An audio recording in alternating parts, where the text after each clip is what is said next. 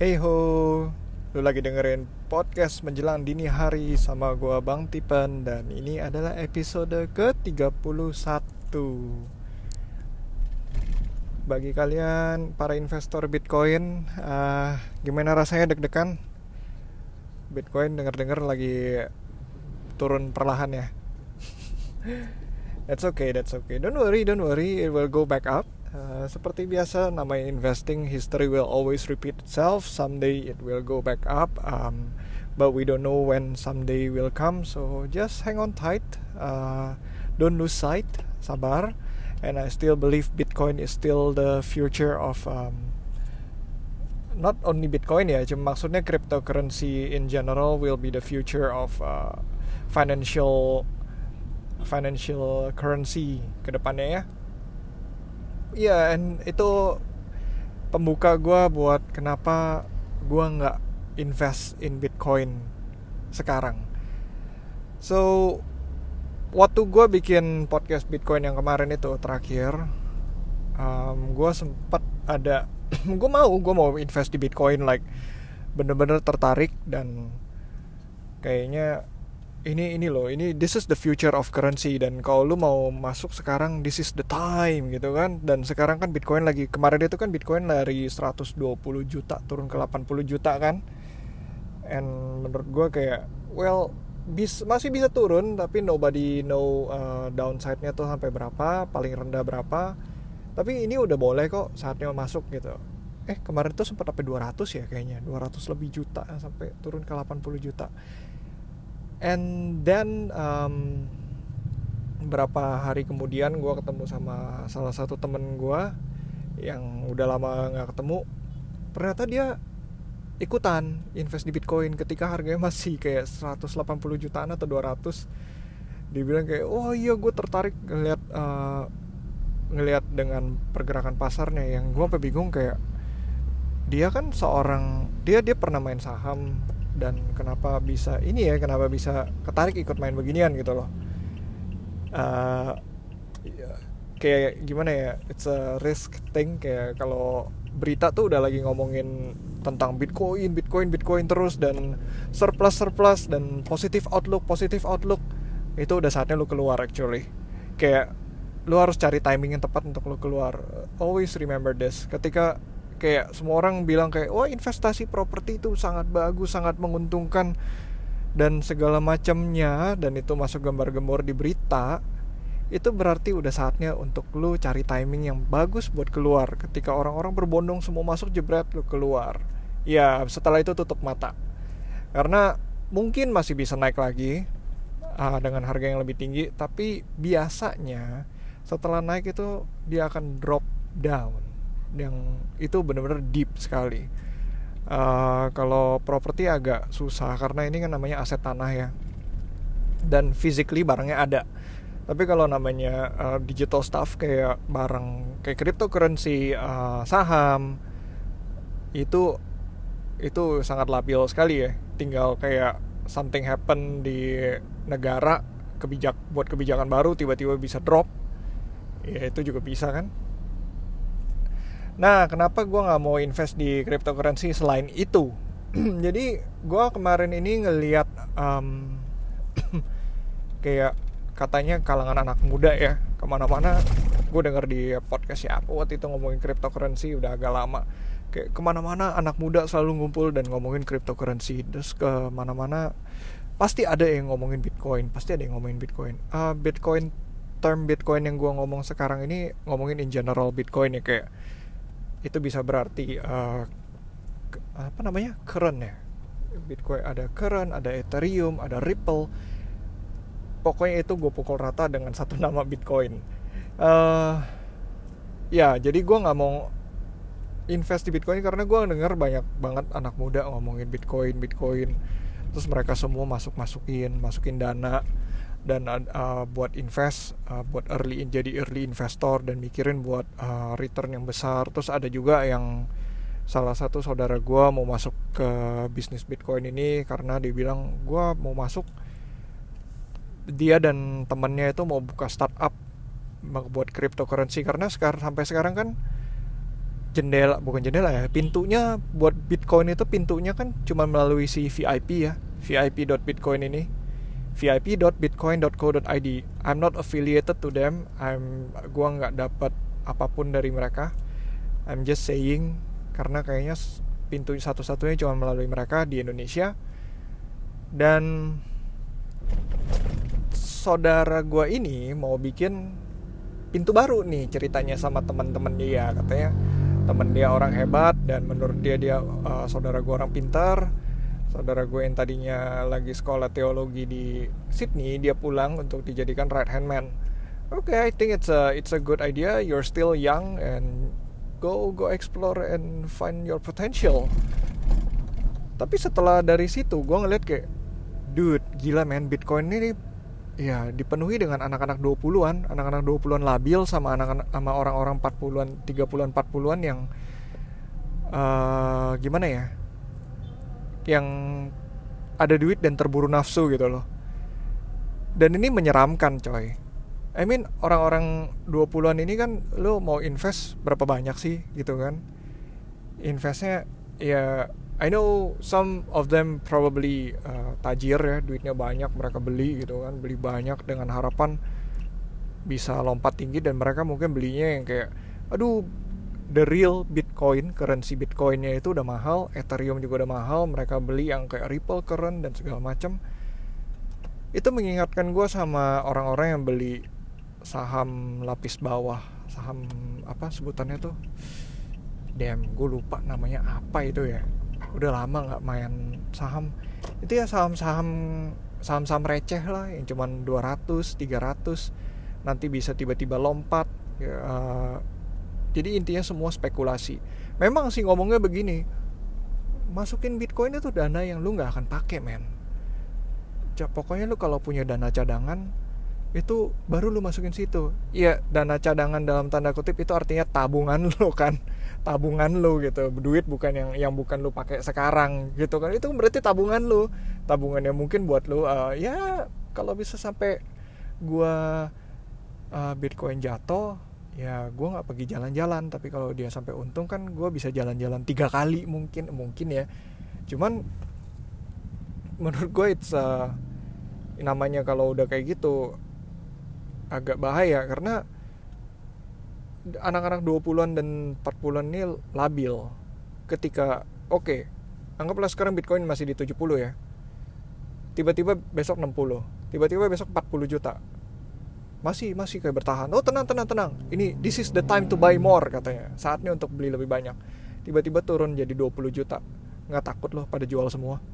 Dengan adanya kepanikan itu tiba-tiba 20 juta mereka langsung jual semuanya. Wah terus belum lagi muncul di berita kayak Bitcoin turun tidak ada masa depan untuk Bitcoin. Terus tiba-tiba kayak uh, berita-berita nggak jelas. Kayak sorry sebentar ya iya panas dalam ini. So balik lagi. Jadi kayak tiba-tiba muncul berita-berita yang lebih uh, banyak hmm, gimana ya bikin berita negatif itu. Kadang-kadang headline-nya suka kayak uh, hancur tiba-tiba ada satu mata uang cryptocurrency hilang karena ditinggalkan usernya. 5000 user tiba-tiba tidak bisa meng, uh, tidak bisa mencairkan uangnya kerugian Ethereum mencapai tingkat 50 miliar US dollar. Kerugian Bitcoin terus apa dicari orang bertanggung jawab. Lu baca headline headline kayak gitu. Ya kalau kita kan yang namanya udah saham udah, udah biasa emang begitu gitu headlinenya kan. Tapi buat yang invest di situ duit lo anjir duit holiday gue nggak tegang lo nggak tegang itu duit. Eh tegang lah wajar itu. Itu wajar because it involves namanya kita udah nyari uang pakai keringet ya nggak mungkin lo akan berpikir ya namanya investasi ya udah rugi lah gitu. Lo kan udah masuk nggak mungkin lo cuman masuk barang orang bilang ya berapa duit gitu satu juta dua juta dengan berharap lu bisa naik. Lu mau berapa persen? Kali lipatnya 500 persen juga cuman gotiau I mean sebangga bangganya lu gila men gue dapet uh, investasi gue meningkat 500 persen. Ya coy dari satu juta cuman ke 5 juta gitu. Apa artinya kalau lu masukin 100 juta jadi 500 juta itu lain cerita men. Tapi lu kan tegang juga deg-degan kan 100 juta. Itu maksud gua. Jadi orang-orang yang tajir dan dipenuhi dengan uh, ini masih terlalu terlalu volatile orang bilang. Buat sebuah instrumen investasi masih terlalu volatile dan uh, pemainnya sendiri kebanyakan adalah pemain retail yang masih masih apa sebutannya masih labil dikarenakan ya bukan karena ini ya memang faktor usia juga ya. Katanya kedewasaan itu tidak berpengaruh dengan usia. Iya memang benar tapi emosi itu sangat berpengaruh dengan usia.